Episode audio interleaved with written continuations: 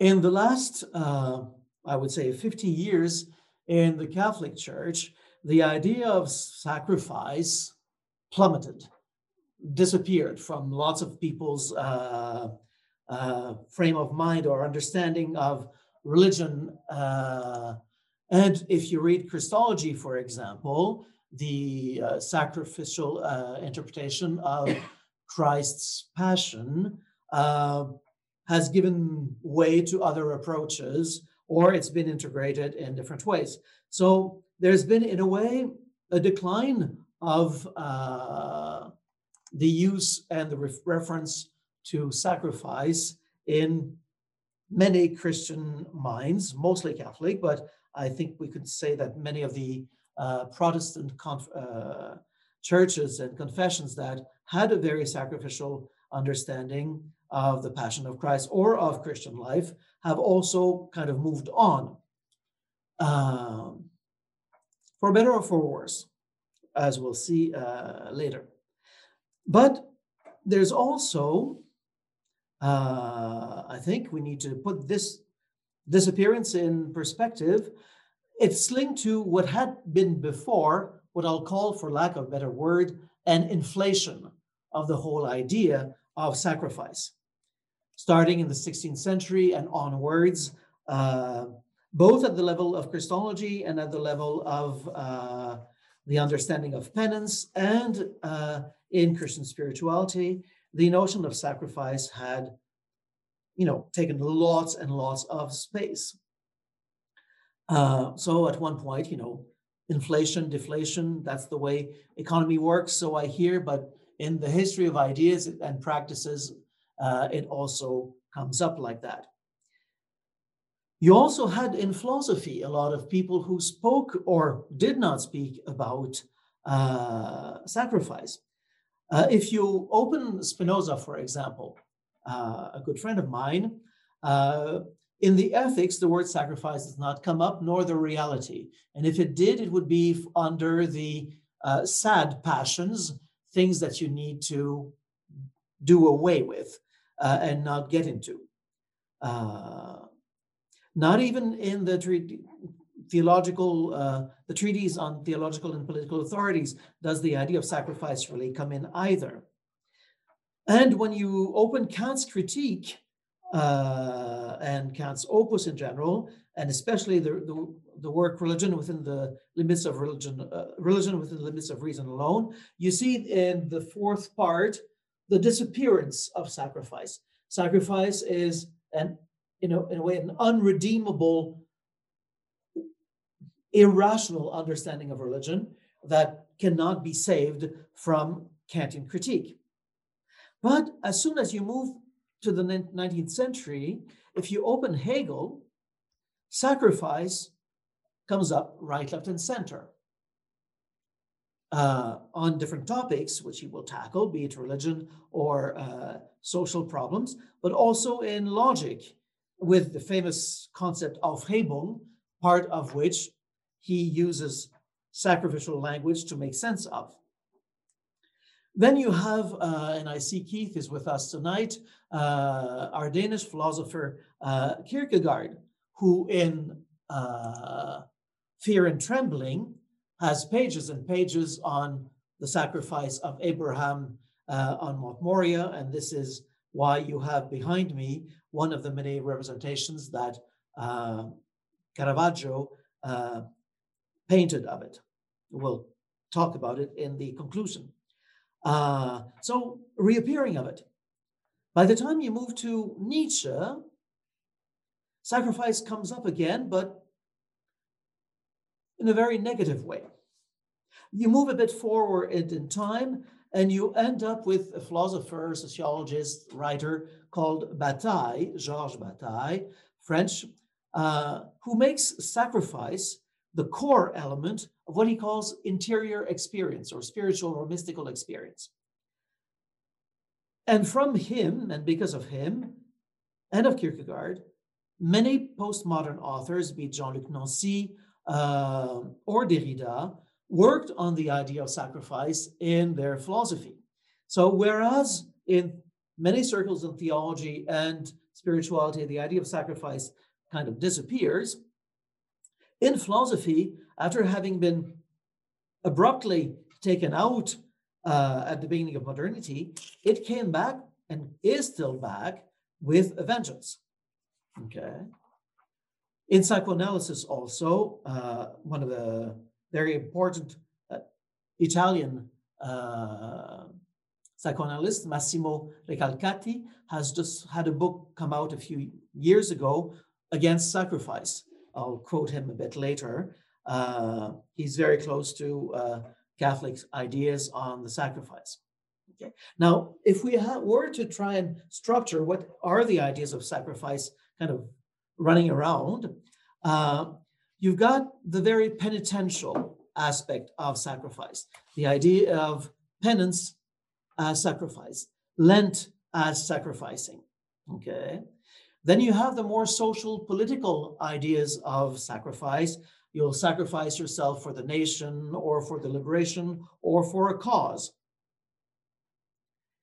But at the heart of all these things, and especially of the Holocaust, is an idea that is very, very, very Christian, uh, but in a way that could only be applied to Christ. And you find that uh, it's in the Tertia Pars when Aquinas is talking about Christ and sacrifice. Uh, he's quoting Augustine. And the idea here is that Augustine says there are four things to be noted in every sacrifice to whom it is offered, by whom it is offered, what is offered, and for whom it is offered.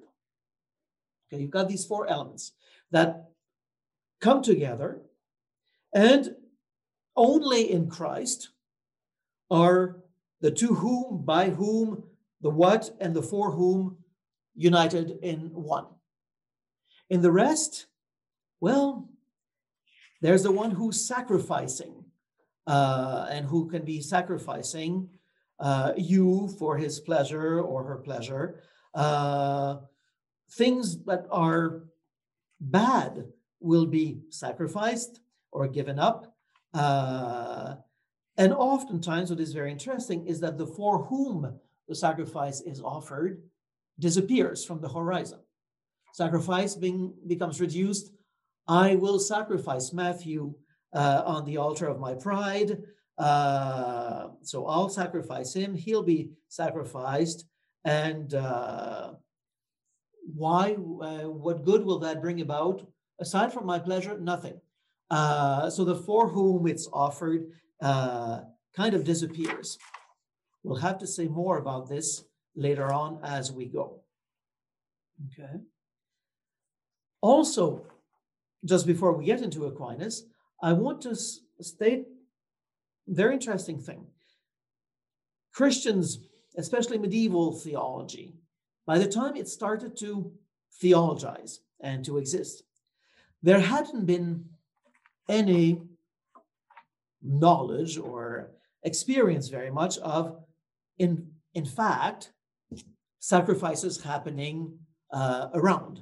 There was Mass, but the sacrificial aspect of Mass was not thought of in the same way as it will become thought of in the 14th, 15th century, and the way the Catholics were reacting to some of Luther or Calvin's text will emphasize that aspect later on. Father Thiard in uh, Irenicon has a, an, a very interesting article on the history of the sacrificial aspect of Mass uh, in that re- regards. So there was a major trauma in the late 15th, early 16th century uh, linked to the idea of sacrifice and the experience of sacrifice. It's when going to uh, what we would now call Latin America, the Spaniards discovered amongst the Mayas or the Incas human sacrifices, usually of young women.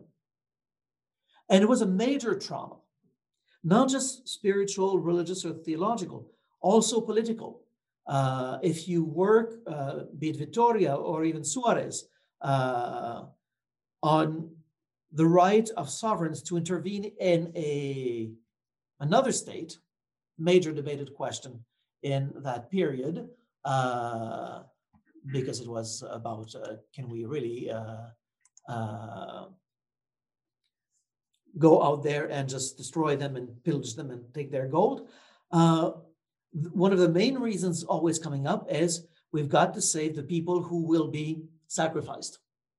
Okay, so it's uh, it's a fundamental trauma. We we don't want sacrifices. We don't want any of that. we we're we're done with that. We have no more temple where sacrifice is offered. The bloody sacrifices of animals and things like that do not exist anymore.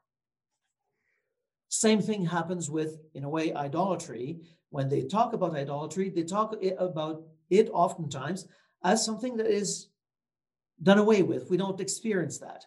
And as we'll see, Aquinas will bring it in through the back door uh, in a very different light, I hope to uh, show.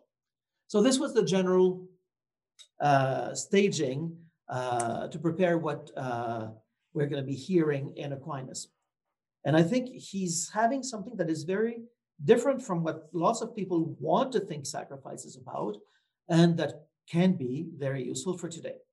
So for Aquinas, the act of sacrificing comes up in his treatment of the virtue of religio in the Secunda Secundae, in the Annexes of Justice, as you know, as part of an impossible injustice, uh, impossible justice. We cannot render to God all of what God has rendered us or distributed our way uh, to start with. So we'll have God will have to uh, be satisfied with much less. He'll have to be satisfied. So the uh, answer goes, uh, Aquinas goes Cicero, which is uh, typical of what he, Albert, and many uh, theologians were doing in those days, taking their cue from the Wikipedia of the, the time, called Isidore of Seville. Uh, so you offer to a superior entity of some sort sacrifices and ceremony, well, ceremonies and some types of ways of caring about it. So God will have to be uh, satisfied with that. Okay. And yet, there will be a satisfaction and there will be some a way of thinking that it's been sufficiently done. Uh, but when sacrifice comes up with the, it's not at the heart of religion. Strangely, it comes about the external acts of religion because the fundamental acts of religion are internal ones.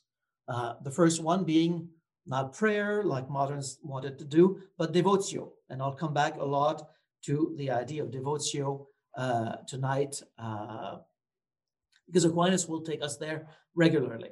Okay, so the core internal act of religion is devotio, the prompt will to offer oneself to God, to come forth towards God for others. Okay. But sacrifice is in the external things. It's going to be there to express the devotio, and it's going to be there to excite the devotio. Okay. But at the heart of it, it's a voluntary, deliberated, chosen, consented, prepared, commanded act of devotion. Okay. But once I've said that, and once we see that it's not the core as we think about it, he says, well, it's a universal of human behavior that has to do with some type of offering and some type of oblation. And he will treat that in the prologue of question 85, saying that there's oblation offerings, uh, tithes, and things like that. And sacrifice are part and parcel of that. And once he said that, he says all of these things tithes, offering, uh, uh, gifts, uh, religious ones they're usually very, very historically linked to customs they change and vary and things like that. Only for sacrifice that does he explicitly say that it is, I'll translate the Latin and then I'll explain, dictated by ratio naturalis. It's dictated by natural reason. Now, dictate here, we must be clear. Uh, and I don't know if any of you are teachers, but you've got to think as teachers. Dictate here, it's not the dictator saying, I say that this is the case. No, It's dictate to dictate has to do with dictation. You know, when you are at school, you give dictation to students. So that is what? You repeat 12 times the sentence, emphasizing certain aspects of the word to make sure that everyone catches all the letters. Okay. So reason, natural reason keeps as a principle to bring forth to the mind that sacrifices is sacrifice, not sacrifices, but sacrificing is a good thing, is a religious thing. Okay. It's an offering to a superior. Okay, that is clear. We'll be say more about that a bit later, which is the fruit of a rational deliberation, a strategic one. Okay, it's not loving whatever. No, no, it's a strategic, rational reflection that comes from my having felt my personal defects, my infirmities. I'll work more on this uh, uh, tad. I felt myself lacking something. I've I felt myself incapable or not strong enough to do well or to accomplish and bring to full fruition what I desire to do. I feel inadequate. Okay. And we'll have to come a bit later because he's going to qualify that a bit later. But I think it's important to say we just don't get up in, more, in morning and say, oh, I have the intuition that sacrifices are good things. Let's sacrifice something. No, it's a it requires a personal uh, reflection about your infirmities and the fact that you're not perfect. Uh, you're not Mary Poppins, uh, most of you. Well, I am, but um, not the people I know aside from me. But you see, you've got to have made that reflection, and that reflection can only come through meditation about yourself. So it's a reflexive gesture on your experience. And it's also about articulating and interpreting your desires. I've just described devotio and oratio, devotion and prayer, as they're defined in the treaties of religion. So there will not be the sense of a sacrifice. You won't hear, in a way, the natural dictate of reason until you've experienced yourself as uh, lacking in some way. That's the first part. But it's also a rational reflection, chosen, deliberate, to see that someone else around could be an appropriate help to give you strength or direction uh, in circumventing uh, your infirmities or affirming yourself. Okay. You want to come close to someone, and that is what is at the heart of sacrifice. Let me read the first, the beginning of question, question 85, Article 1. Natural reason tells man that he's subject to a higher being on account of the defects he perceives in himself and in which he needs help and direction from someone above him. And whatever this superior may, being may be, it is known to all under the name of God. Bad translation, but uh, it'll have to do tonight. Uh, I'm not going to get into all the nitty gritties of the Latin here uh, for the purpose of this conference. So you look towards something else for help and direction, and whatever will offer that, you call it God. For those of you who have a bit of operatic culture, sorry, I'm a nerd. Uh, I, invi- uh, I invite you to go and listen to the long aria of Zerbinetta in Ariadne auf Naxos from Richard Strauss, the, the long aria in the second act, where she says to the prince, to the princess who's very, very depressed, uh, ah, men, well, you get one, you get two, you get three, and they dump you or you dump them. And yeah, it's it's tragic, but it's not so tragic. It's more comic than anything else. But when I'm down, when I've just been dumped or I've I just have two, the next guy that appears that will make me mute, stumm in German, I'll take him for a god. And what happens in the, next, of the rest of the opera is that Ariadne, the princess, very depressive, neurotic, uh, some guy gets on the island, usually very fat because he's an old tenor. Uh, and uh, usually, well, the Ariadne is usually also very fat, uh, you know, think Jessye Norman. Uh, and she thinks he's a god. Okay. Anyone that can rescue you, help you out of something, you turn into a god. Well, thank God we can move a bit away from that. But see, this is the basic idea. I feel insecure, infirm, defective on some things. I look for help. And in order to get that help, there's subjection necessary. And by subjection is in Latin, we had that in the previous English conference a few months ago or so, is you get close to someone. So they notice you and you let it be known that you want some help. And in order to do that, well, like your cat, you bring a mouse. Some type of offering. And Aquinas is very clear that we do that and we do that. There's a process of recognition going on that is not just religious as such, it's a human, social, political thing. And it's how God and sacrifices to God will kind of find their way in there. Okay. So Aquinas, I don't know how much you know about him, but he usually goes slowly. So Article 1 Sacrifice appears as what you will do towards someone whom you believe can help you achieve what you can't achieve on your own. And in that sense, you will want to, it's in, uh, to organize some type of society with that person. You'll want to adhere to that person. I insist on the ad. Uh, you want to be towards that person, turns towards, you bring something towards that person or that God eventually. But you see, it's part and parcel of a general economy of signs and of I get close to someone or I get I move away from them.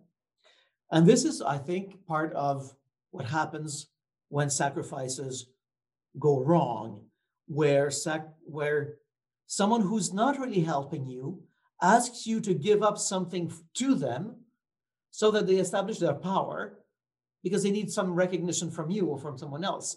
Okay. But Aquinas starts just with that. Okay. There's all sorts of lords in this world, uh, and the name God is often abused. Okay.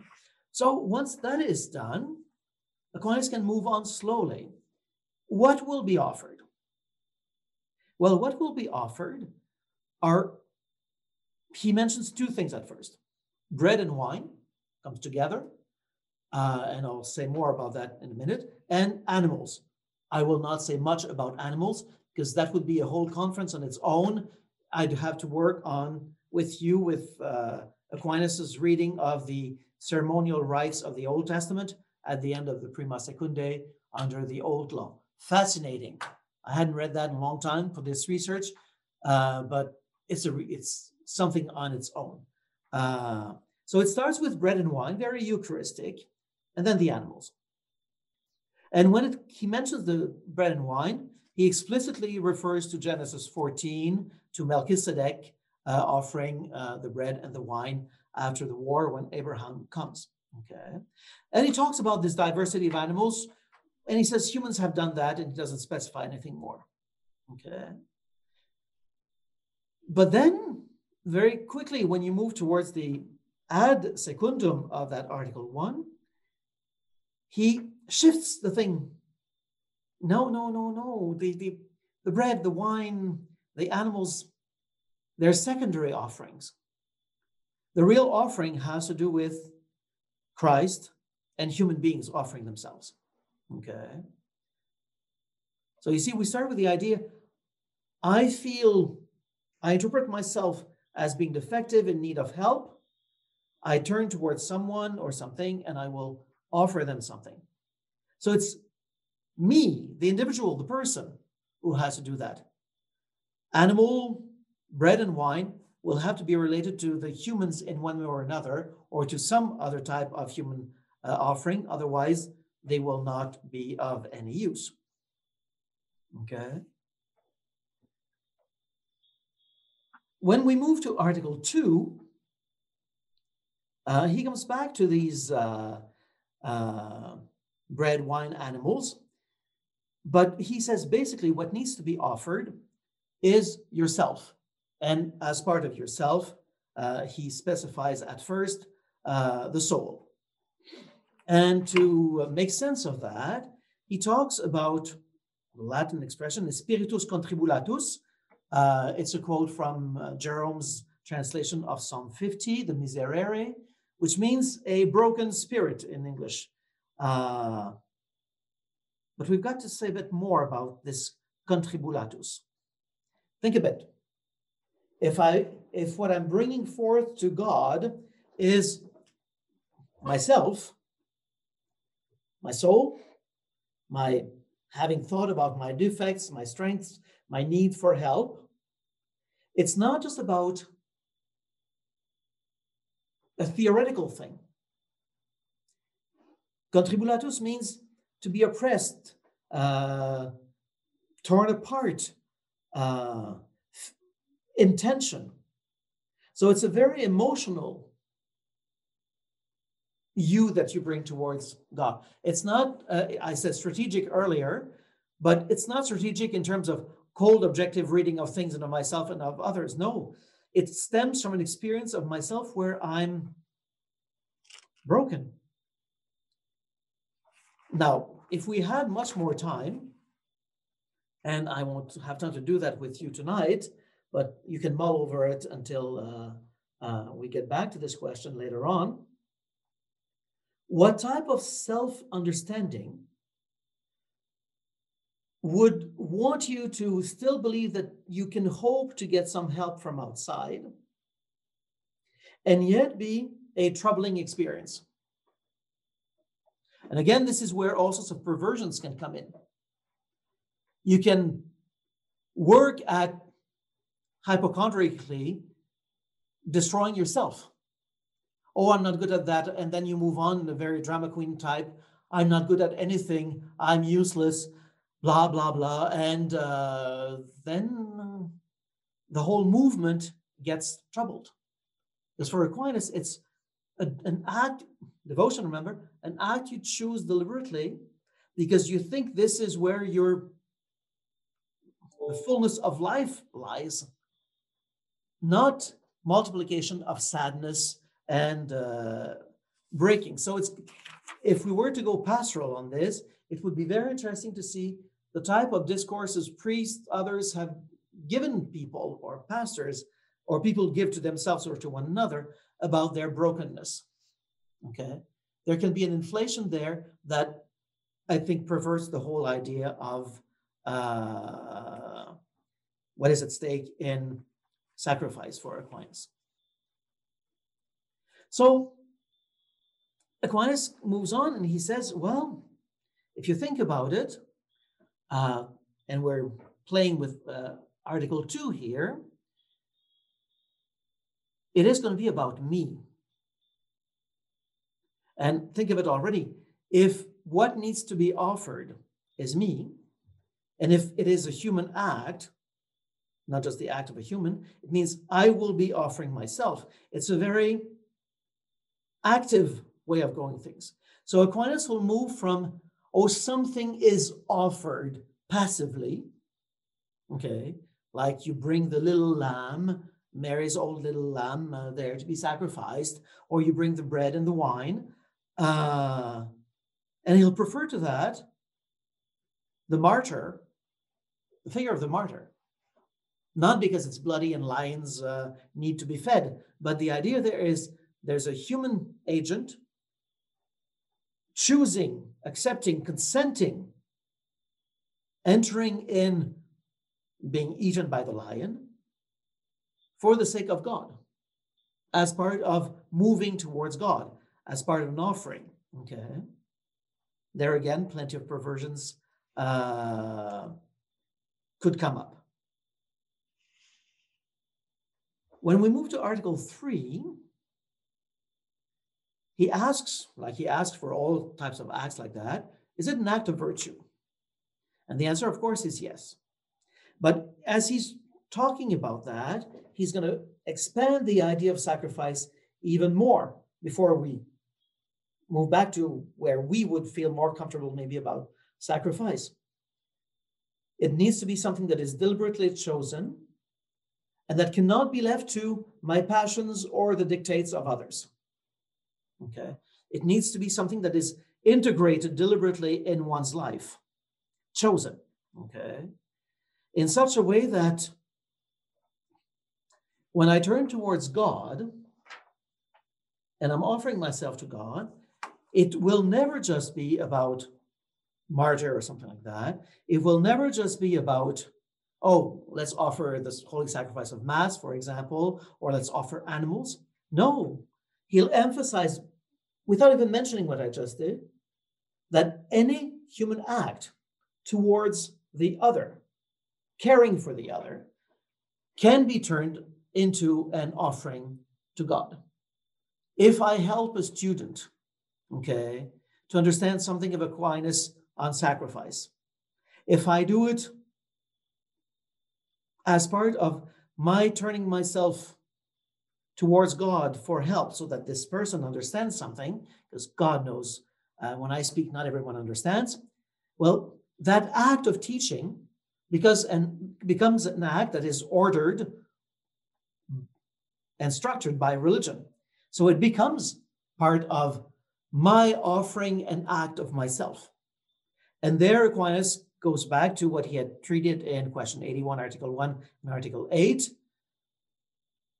Visiting the widow, helping the orphans in front of God is an act of religion because it's you do that turning it towards God. But any other act that you do, I could be a politician working uh, towards establishing a just or just more just law for wages or something like that. If I do that as part of wanting to be closer to God, offering that work and this engagement of myself so that others be preserved from evil and enjoy life, that's going to be part of offering oneself and of sacrifice for Aquinas. So you see, the idea of sacrifice is very, very far from slaughters or knives on the neck of anyone.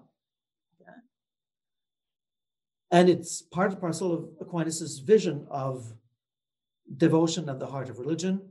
I offer myself promptly, readily, myself, my goods, my life, my body, so that others live. Okay. Never mentions Christ there. Okay. Now, what's the point of this? Well, the point of this for Aquinas is to insist on the fact that it is truly the act of a human, it's a true human act that engages everything myself, my soul, that will be the devotional part, which he will call the true interior sacrifice, like oratio and adoratio. Then it's going to be about this is not just something that happens in my heart or between my two ears when I start to think about things. No, it needs to be inscribed, shown, manifested in my body, in the way I relate to others and to God. But also, thirdly, it requires the sacrifices of what he calls my goods, uh, which will involve liturgical sacrifices, but also, in Aquinas insists again, sharing with others. Uh, if you go read uh, question 85, article 3 ad secundum, at the end, he'll say, uh, excuse my Latin, tertium est bonum exteriorum rerum, deco sacrificium offertur Deo, directe quidem quando immediate res nostra Deus offerimus, mediate autem quando eas communicamus proximis propter Deo. So directly, when I do offer a liturgical thing, and indirectly, well, we say indirectly, it's mediating through what you give to the others. Okay. But you see, at all these levels, perversions could come in.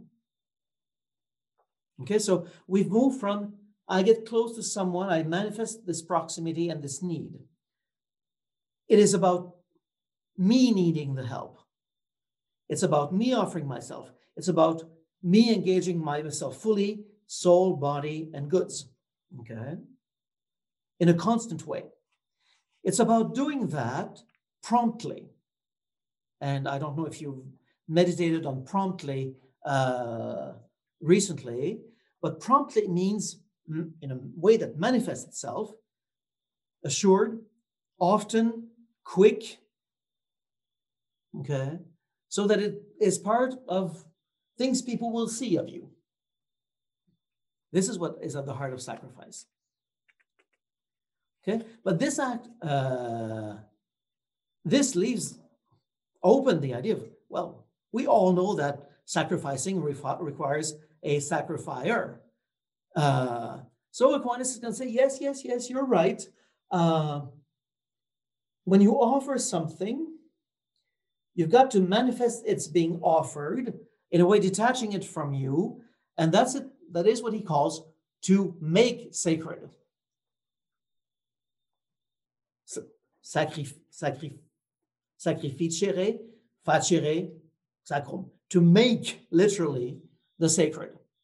And you do that by some type of sign on the, the bread, which you will break, eat, and bless uh, by the burning up of the animal. And when it comes to you and I, the contribulatio, the breaking up of your soul. And when we, if we were to go further into that, is breaking up the pride that makes you think you can do everything on your own. Uh, so in that sense, that's kind of expected, and we say uh, that's all very nice, but we all know that every human group, in one way or another, at least until very recently, had in society a group of soldiers, a group of leaders, and a group of sacrificer priests. Okay, it's the Indo-European thing. Read Dumézil uh, uh, or Benveniste, and you'll see that very clearly. And Aquinas says, yeah, yeah, there are people in, in society that do that.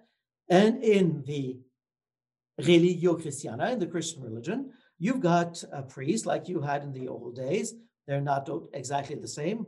Uh, but what is interesting here for me to insist on is the fact that the priests will only be there to excite you to sacrificing yourself.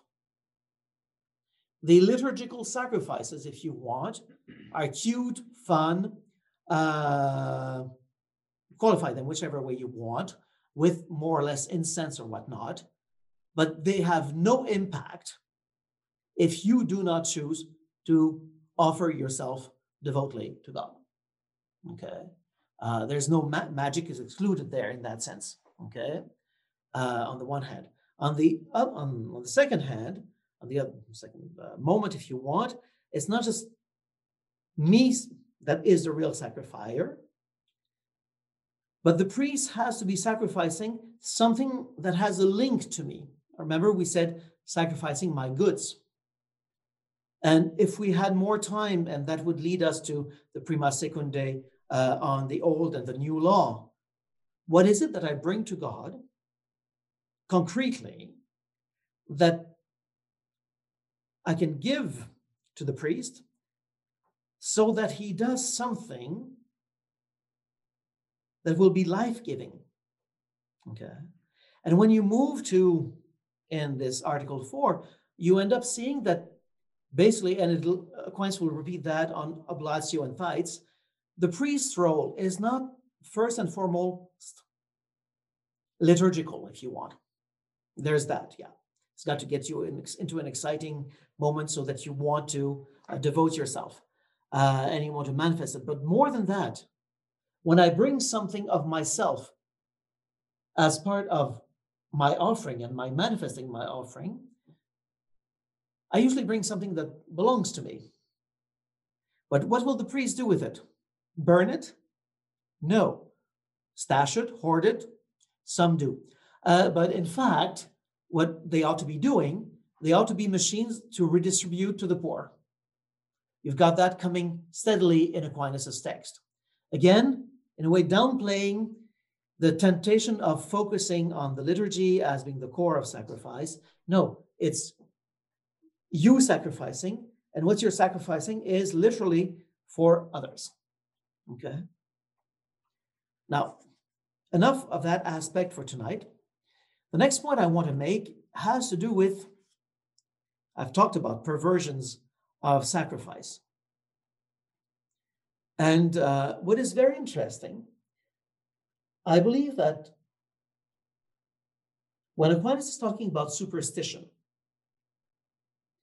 he is talking about a phantasm of sacrifice that people have.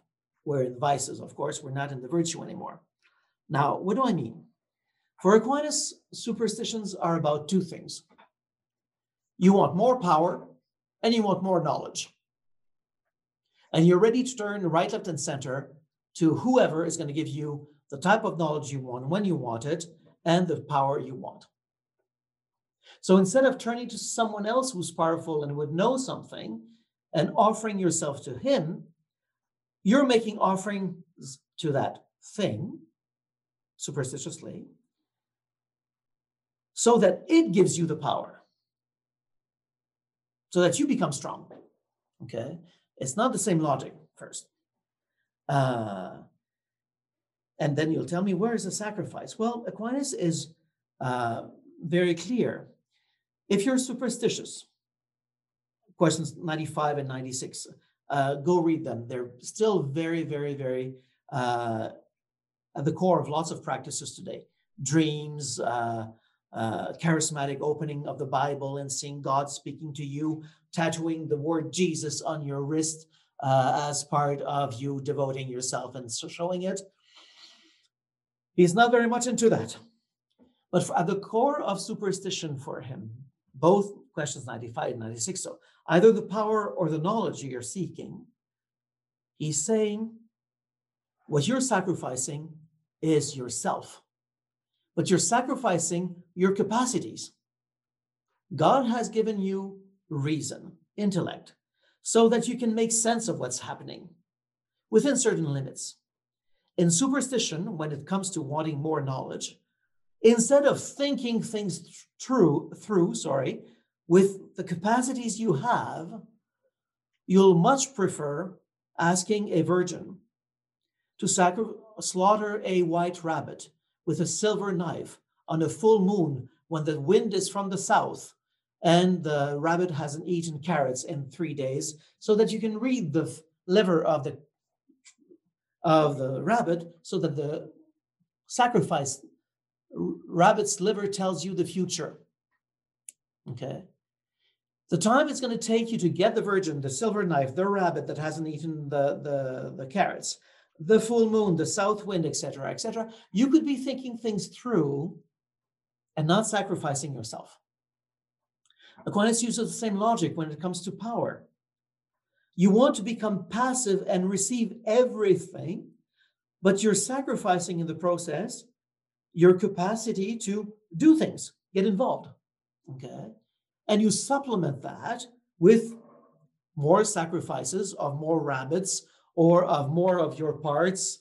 And God knows through the history, uh, human beings have been very, very inventive as to what these excessive things can be that will give you the impression that you'll get some knowledge or some power uh, instead of you kind of doing things right with what you have, for better and for worse. Okay. Again, second mention of an opera. Tristan und Isolde, Wagner, first act. Isolde is on a ship. She's been taken to King Mark uh, by Tristan.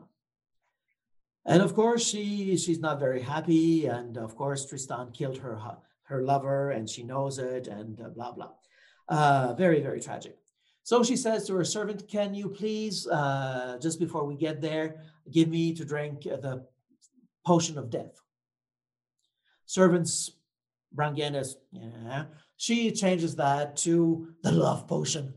Uh, so that they fall terribly in love. But they didn't need that. They just kind of thought they were dying. And because they were dying, okay, let's show it in public, our love. And who cares? We'll be dead in five minutes. Well, it's going to lead to a long and unending second act. But that's not the point. But see, the idea is instead of Isolde tackling truthfully what life is about and saying to Tristan, look, uh, as I was uh, taking care of you, I kind of fell in love with you too. And but you see, I'm conflicted because you killed my husband to be, and that's not nice. But I still love you. Uh, so can we talk? So instead of that, you know, using reason uh, linked to passions, she ends up uh, wanting to sacrifice her capabilities for a potion and things like that. If you've got lots of time and you know German, go uh, watch the second and unending third act, The Agony of Tristan. Okay. So basically, what I'm saying is that in superstition, you're sacrificing lots of things, but mostly what you truly are in terms of capabilities in order to avoid having really to subject yourself, come close to someone and say, I need help. You think you can conjure up the help on your own. Again, if we wanted to be longer, but I want to get to Christ uh, tonight, uh, we'd have to see how this is linked to anxiety and how anxiety for Aquinas is linked to the fear of death. Uh, of course, he's not Heidegger, but you'd be surprised when you read on uh, anxiety and the fear of death, how close he might be, or how some moderns have retrieved some things that were already in the tradition. Uh, but if you're under the anxiety of death, if you fear for your life because you feel so weak that you have no more capabilities, for Aquinas, this is already an inordinatio affectus. It's already a way of not being at one with who you really are and what you're really capable of the better thing to do would be to have help uh, from others and uh, seek it from God, not from the liver of the sacrificed rabbit. Okay, so this kind of concludes a quick survey of question 85. So you see, it's an integral part of human being, but not religious in the sense we are used to it.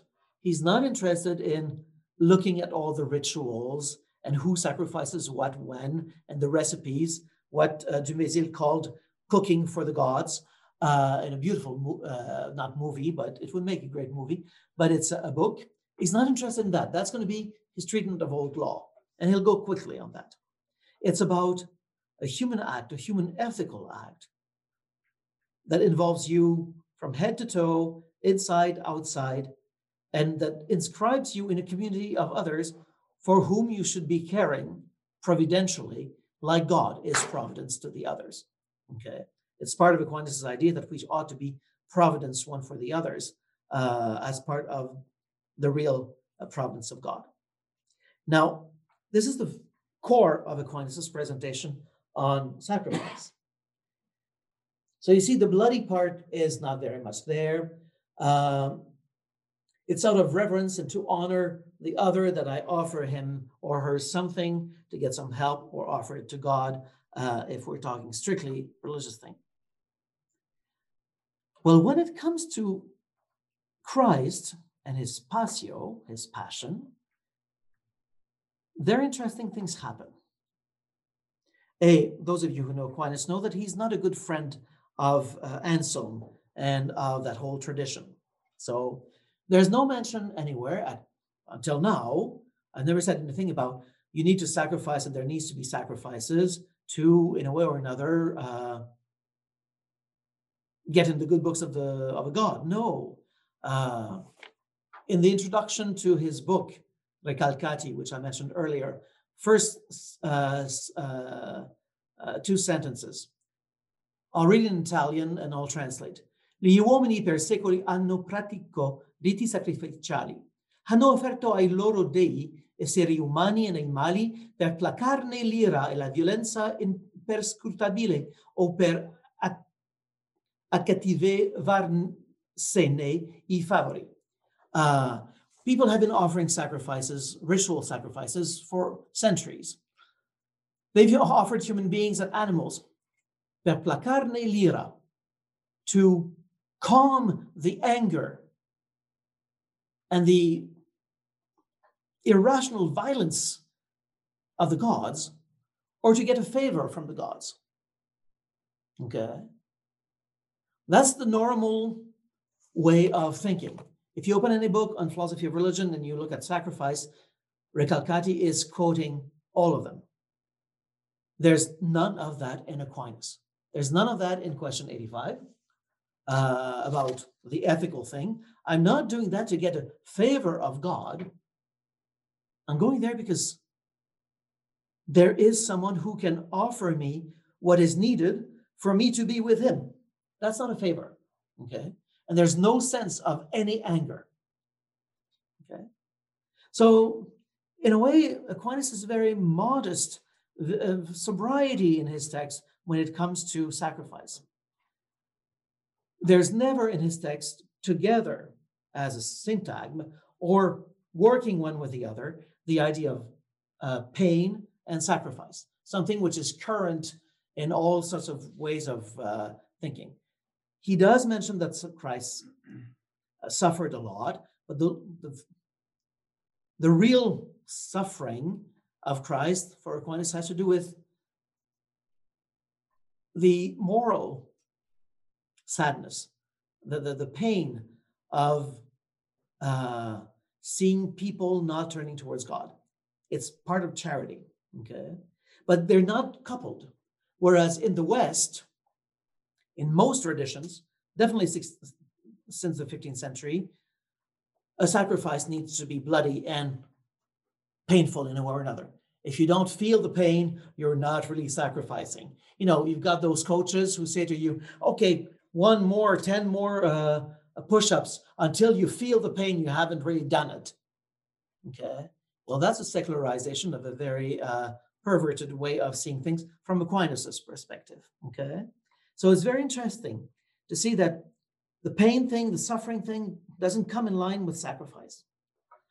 And question 80, 48, in which eventually sacrifice comes in, in the third article, comes after two other modes of offering something to us, for us, to the Father. Sacrifice is just one of them.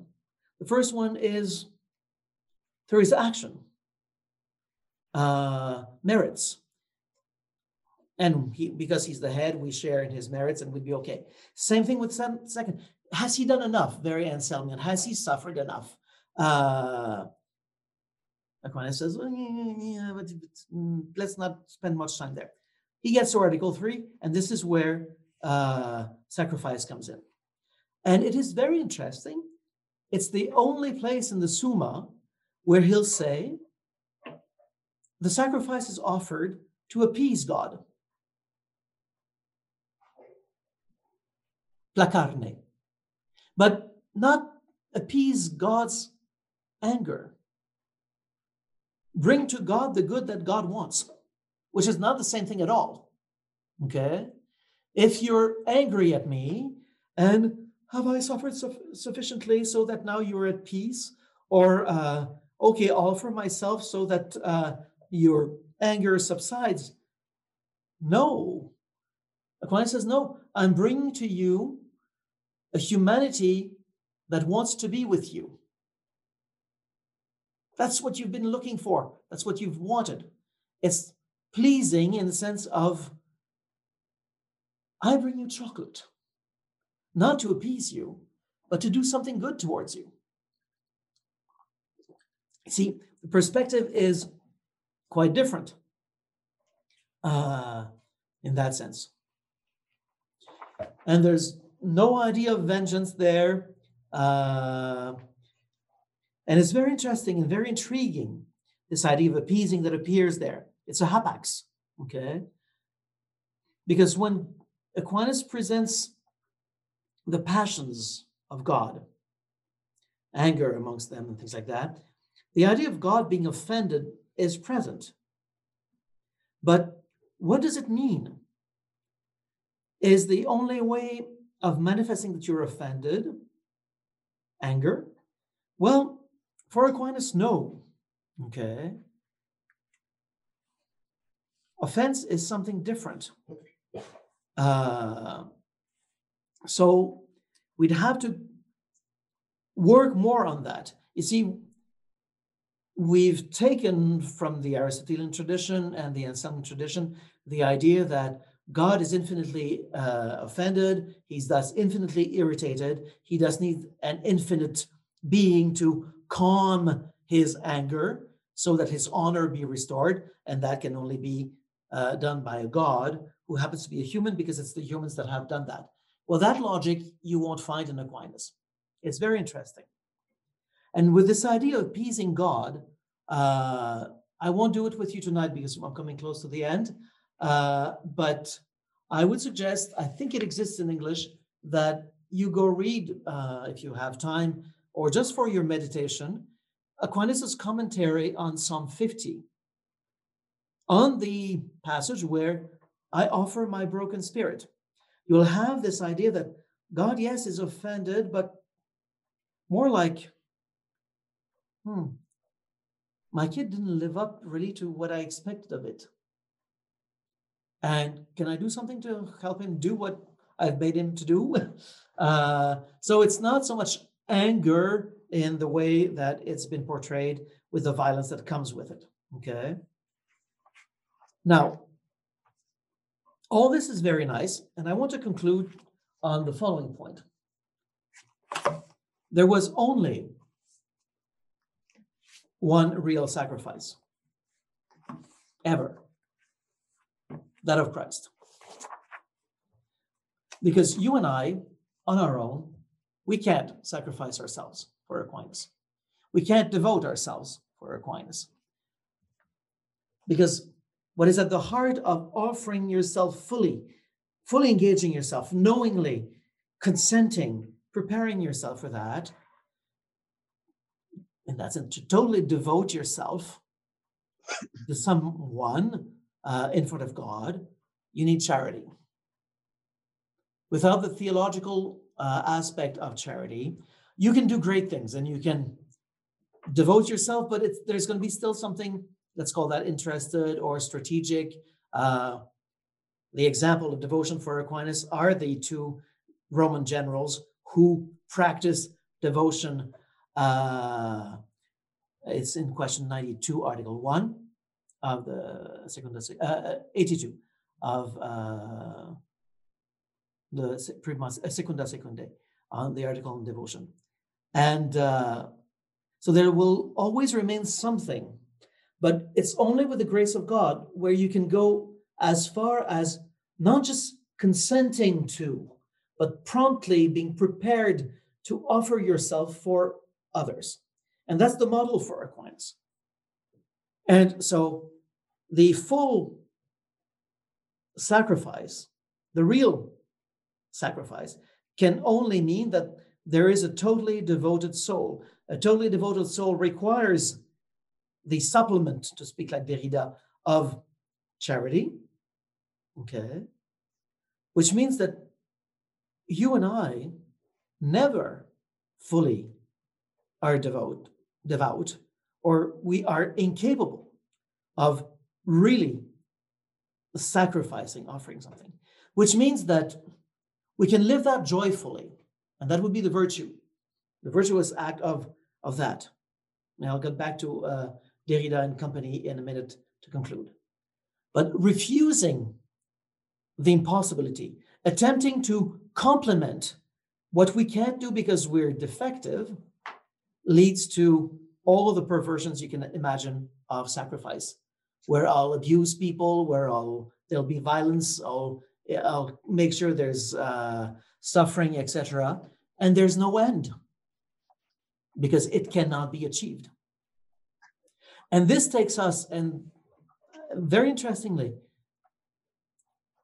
someone like Jean-Luc Nancy and Derrida will end up saying, will radicalize basically Kierkegaard.